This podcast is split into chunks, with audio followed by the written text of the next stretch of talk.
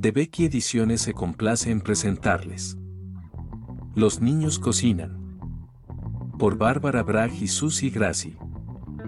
Acercar a los niños al arte de la cocina es una gran idea por una serie de motivos. En primer lugar, el hecho de entrar en un reino que comúnmente pertenece solo a los mayores hace que se sientan más cerca de la familia y del mundo de los adultos en general. La ilusión y la responsabilidad serán tan grandes que los pequeños se sentirán muy importantes, y por ello evitarán comportarse de manera caprichosa y causarán menos desperfectos de los que se podría imaginar.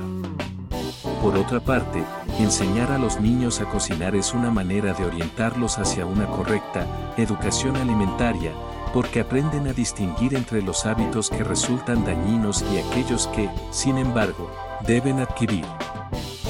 Este aspecto es fundamental, no hay que olvidarlo, ya que los niños y los jóvenes suelen adoptar los comportamientos del medio social en el que crecen y se mueven, y aquí está incluido el tema de la alimentación. La necesidad de ser aceptados por sus coetáneos y de sentir que forman parte de un grupo les hace seguir todos los consejos publicitarios y las modas imperantes.